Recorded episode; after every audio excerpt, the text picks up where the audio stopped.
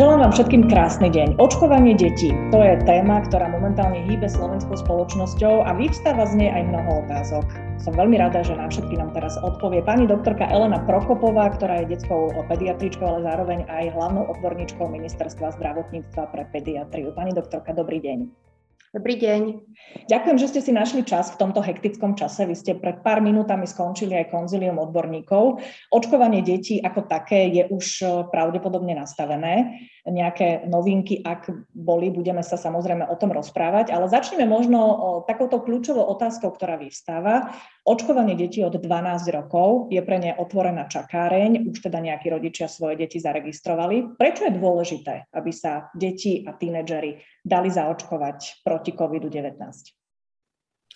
No tak pokiaľ sa bavíme o tej vekovej kategórie, kategórii 12 až 15 rokov, tak e, samozrejme je to a potom ďalej 16, možno až tých 20-25, tak je to kategória detí, ktoré sú najrizikovejšie z hľadiska detí, pretože majú najviac sociálnych kontaktov, správajú sa najrizikovejšie. Chodia do školy, chodia na tréningy, radi cestujú, chodia do jazykových škôl, čiže dochádza k miešaniu veľkého množstva kolektívov.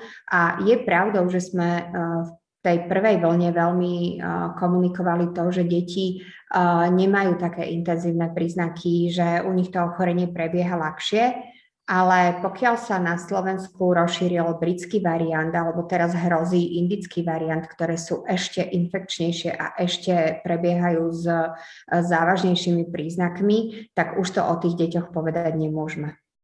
Akou vakcínou sa budú očkovať tieto kategórie detí? V súčasnej dobe sa budú očkovať vakcínou Comirnaty od konzorcia Pfizer-BioNTech. Už aj iné vakcíny ukončujú klinické skúšky na túto vekovú kategóriu a predpokladáme, že vo veľmi krátkej dobe budeme môcť použiť aj vakcínu Moderna, po prípade aj iné vakcíny, ktoré ešte len prídu na trh pre tieto deti. Viacerí rodičia hovoria, že prečo by mali teraz dať zaočkovať svoje dieťa, veď predsa situácia je dobrá, máme leto, tých ochorení je naozaj rapidne e, ubúda, že počkajú do jesene. Je to rozumné? No, z medicínskeho a epidemiologického hľadiska určite nie, lebo určite vedia, že očkovanie touto vakcínou pozostáva z dvoch dávok, kedy vlastne ideálna imunita sa dosiahne až dva týždne po druhej dávke Čiže keď si mm, povieme, že mali by dostať prvú dávku, po štyroch týždňoch druhú a potom si prirátate tie dva týždne, tak aby do tej predpokladanej uh, tretej vlny prichádzali už chránení, tak na to potrebujeme minimálne 6-7 týždňov a preto je teraz ideálne obdobie na to, aby sa zaočkovali. A ďalšia taká, tak, taký dôvod môže byť to, že uh, deti sa chystajú mnohí do zahraničia, do škôl, na tréningy a uh, mnohé z týchto aktivít aktivít sú podmienené vykonaním testu, ak človek nie je zaočkovaný. A to, že sa dajú zaočkovať, tak vlastne ich um, udelí im výnimku na to, že nemusia byť testovaní. To znamená, že jedným z tých dôvodov, akým by ste vedeli možno aj presvedčiť rodičov, je, že budú tieto deti nejako zvýhodnené oproti tým, ktoré sa nedajú zaočkovať. Môžeme povedať teda konkrétne, už ste jednu, jeden príklad spomenuli, ale čo napríklad v septembri, keď sa vrátia do školy, ako by im mohlo pomôcť, že sú zaočkované, okrem toho teda, že sa nenakazia, respektíve, že nebudú mať vážny priebeh. A, samozrejme. Um, podstate uh, tie pravidlá, a to nehovorím teda u nás o Slovensku, ale hovorím o celom svete, uh, sú nastavené, alebo tá tendencia nastavovať tie pravidlá je taká, že v bezpečí budeme iba vtedy, ak na jednom mieste budú prítomní ľudia, ktorí sú očkovaní, majú prekonané ochorenie COVID-19 do 180 dní, alebo sú testovaní. To znamená, že pokiaľ bude podmienka kdekoľvek aj v škole na to, aby sme mali bezpečnú školu v tých zlých fázach testovanie detí, pokiaľ neprekonali alebo nie sú očkovaní, tak samozrejme to očkovanie im vie zamedziť povinnosť toho testovania. Už počas tej vlny pandémie, keď bola naj, najväčšia a keď boli tie podmienky, že nemohli sa do škôl vrátiť deti, ktorých rodičia napríklad nemali negatívny test, alebo oni sami, starší žiaci, tak sa objavovala taká kritika, že je to diskriminácia, že sa vlastne zamedzuje prístup detí k vzdelávaniu. Ste možno pripravení vysvetľovať toto rodičom aj v septembri, ak sa teda nastavia podmienky, že sa do škôl budú môcť prezenčne vrátiť deti, ktoré sú zaočkované? Myslím si, že sme pripravení to vysvetľovať, pretože aj rodičia, aj tie deti majú voľbu, majú možnosť si vybrať z možností, ktorú, ktorú chcú pretože aj to neočkované dieťa je potom rizikom v tej škole aj pre tie deti, ktoré nemôžu byť očkované, lebo majú závažné ochorenie, alebo aj sú očkované, ale povedzme, bude tu mutácia, ktorá, na ktorú očkovanie chráni menej. Povedzme, že tie deti budú chránené pred tými ťažkými prípadmi smrťov, alebo nebudú chránené pred ľahším priebehom, alebo nebudú chránení ich rodičia a blízky. To znamená, že by to bola zasa diskriminácia tých, ktorí sú očkovaní, keby sme tam pustili tie deti, ktoré nebudú ani testované, ani očkované a bez nejakej kontroly. Takže naozaj tu ide o ten kolektív a o to, aby, aby sme boli k sebe tolerantní a jedni a druhí sa navzájom tolerovali, čiže aj ten, kto sa nechce očkovať, je to v poriadku, ale potom budeme môcť vyžadovať nejakú formu testovania. To som sa chcela opýtať, čiže buď teda očkovanie alebo testované dieťa s negatívnym testom. Doplnila by som, že závisí od epidemiologickej situácie, lebo samozrejme, keď si zoberieme tú situáciu, aká je teraz, tak testovanie nejaké pravidelné nemá nejaký veľký význam. Hej. Tam nám naozaj postačuje ten školský semafor, ktorý monitoruje stav v tej lokálnej škole. Ale ak by sa na jeseň zhoršila situácia tak, že sem príde indický variant a budeme mať uh, kolektívnu imunitu, povedzme zaočkovaných len nejakých 40-50% populácie, tak v tej horšujúcej sa situácii budú tieto deti rizikom a vtedy by sme zvažovali to testovanie. Poďme možno k takým technickejším otázkam, k tej logistike očkovania detí. Kedy predpokladáte, že prvé deti by už mohli dostať vakcínu? Pýtam sa teraz z pohľadu dospelých, ktorých ešte stále sú 10 tisíce, ktorí sú v čakárni a ešte nedostali dávku. Mm-hmm. A teraz tu máme v čakárni deti od 12 rokov. Aký je tam ten časový nejaký harmonogram, kedy by mohli byť očkované? Myslím si, že to je otázka niekoľkých dní, ale veľmi pravdepodobne um, nebudeme môcť začať očkovať deti na území celého Slovenska naraz k jednému dňu, práve preto, že tie čakárne na jednotlivé očkovacie centrá nie sú rovnomerne vyťažené. My sme si to tak pekne predstavovali, že spustíme krásne jeden očkovací deň detí na Slovensku, ale práve tým, že napríklad Bratislava e, je mesto, kde máme obrovské množstvo čakajúcich čakární, ktorí už mnohí aj dostali termín očkovania, takže nemôžeme ich odrazu odvolať a dať tam očkovať deti. Ale keď si zoberieme taký východ, napríklad Košice, tak tam už máme v celku dosť voľných miest, kde môžeme dať uh, termíny deťom a nebolo by fér fér čakať s tými deťmi na tú Bratislavu. Takže nehovorím, že Bratislava začne neskôr, samozrejme máme alternatívne riešenia, ale tým pádom sa to bude spúšťať podľa toho, aká je voľná čakáreň v tom ktorom meste. Čiže je asi pravdepodobné, že očkovacia turistika počas leta aj s deťmi na iný kút Slovenska, na opačný kút Slovenska bude asi pokračovať. Lebo vieme, že to z bratislavského regiónu cestujú na východ Slovenska, aby sa mohli zaočkovať. Áno, áno. Ehm, nechceme to, samozrejme, že to nechceme, takže veľmi intenzívne pracujeme na alternatívach, ako umožniť aj tým bratislavským deťom sa veľmi rýchlo zaočkovať, aj keď tie čakárne do tých existujúcich centier sú plné. Takže už ste vlastne spomínali, že očkovať sa deti budú v očkovacích centrách, nie v ambulanciách pediatrov. Um, Budeme mať dve alternatívy. E, veľmi intenzívne pracujeme na tom, aby sa očkovali aj v ambulanciách pediatrov. E, len tá logistika e, očkovania v tých ambulanciách je zložitejšia tieto centra samozrejme už majú zažité aj tú distribúciu vakcín, aj ich použitie, aj riedenie, aj všetko. Takže tam stačí len nastaviť to, aby tam dostali termín detí a aby tam prišiel pediatr, ktorý ich zaočkuje.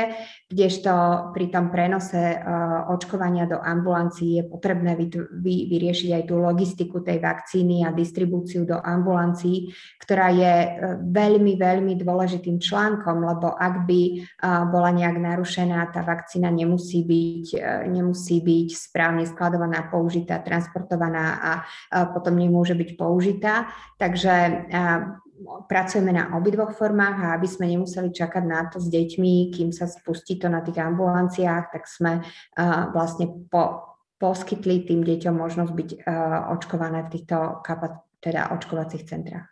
Mal by rodič konzultovať s pediatrom, či dá svoje dieťa zaočkovať?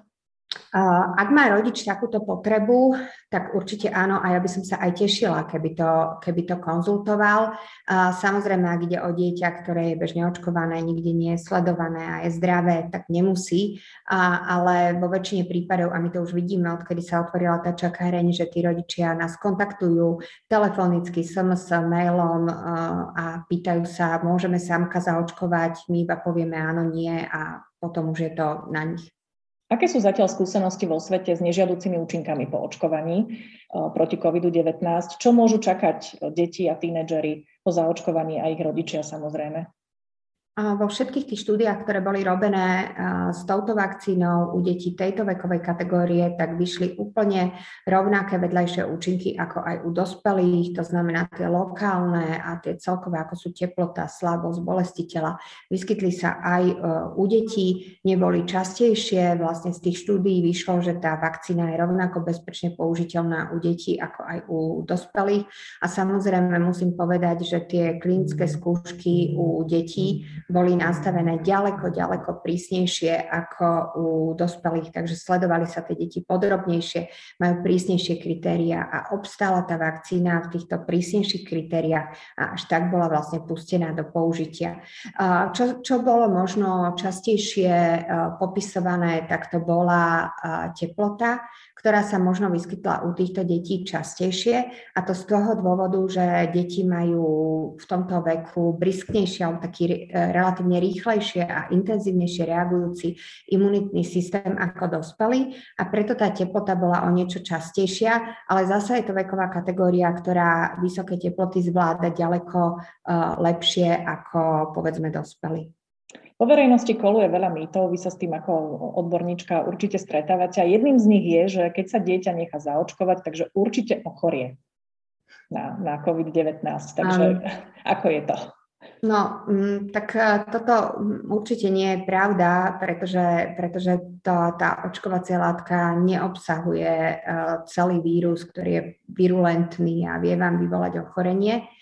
Um, ale je to očkovanie proti vírusovému ochoreniu úplne rovnako ako očkovanie proti kiahňam alebo osýpkam. Uh, čiže mohli by sme to potom povedať aj proti, teda o, týchto vakcínach a zo skúsenosti vieme, že to nie je pravdou, že by deti choreli na ochorenia, proti ktorým ich očkujeme. To by to očkovanie nemalo význam. Takže určite nie aj v tých štúdiách vlastne v tej skupine detí, ktorá bola očkovaná vakcínou a nebola v tej placebovej skupine, tak neochorelo ani jedno dieťa.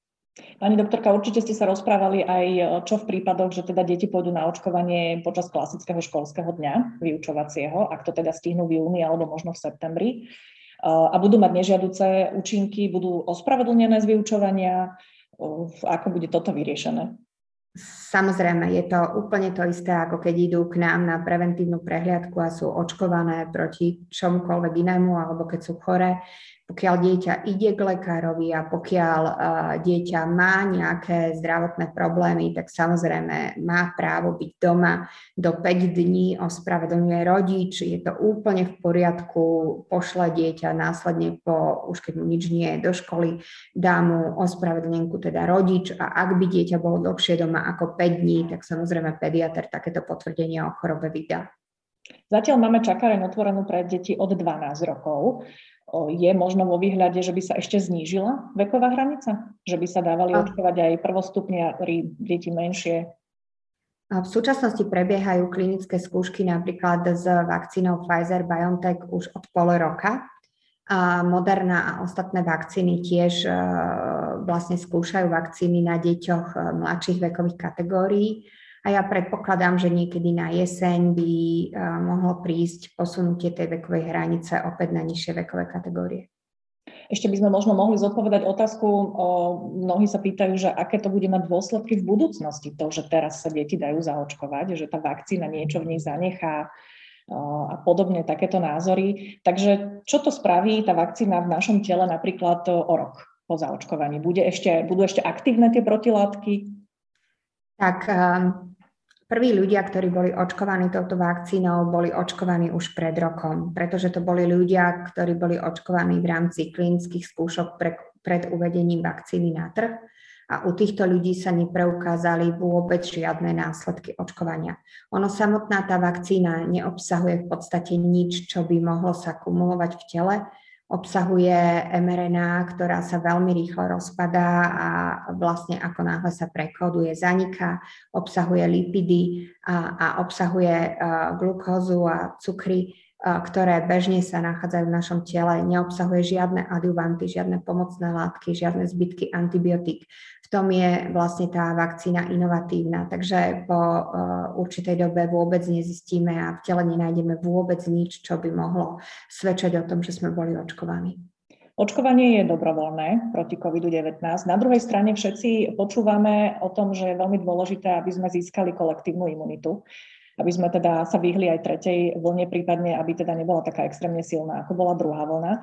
Takže pani doktorka, kto bude presviečať rodičov? Lebo rodičia sú teraz kľúčový, eh, ten kľúčový faktor, ktorý rozhodne o tom, či sa deti dajú zaočkovať alebo nie. Kto ich má presviečať? Budete to robiť vy, lekári v ambulanciách? Budete možno nejak aktívne oslovovať rodičov svojich pacientov, alebo ako to bude vyzerať?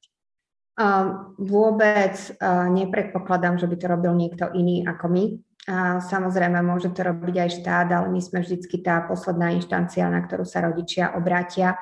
A máme to tak so všetkými vakcínami na všetky povinné a nepovinné očkovania, na ktoré sú deti očkované takže vôbec sa nevyhýbame tejto práci alebo, alebo nevyhýbame sa z odpovednosti a áno, budeme to robiť my. My najlepšie poznáme zdravotný stav detí, ktorí sú nás v ambulancii, samozrejme poznajú ich rodičia, poznáme my ich od narodenia, oni v našich ambulanciách rastú, tak určite, určite eh, ten, ten posledný článok eh, veľmi pravdepodobne budeme my.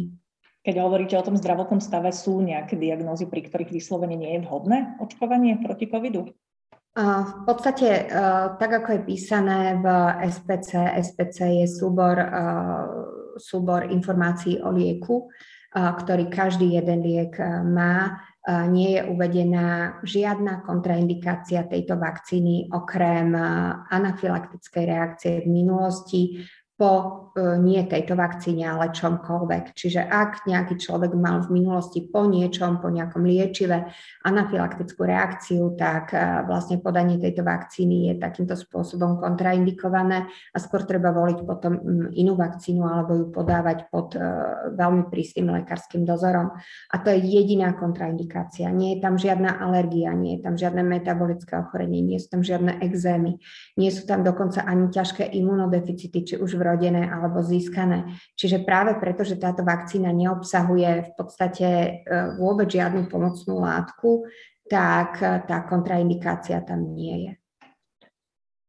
Je teda dobrovoľné očkovanie, ako som spomínala, ale predsa len by sme možno mohli tak na záver zopakovať, že čo teda v prípade, že rodič sa rozhodne, že dieťa nedá zaočkovať, s čím by mal počítať do tých ďalších týždňov?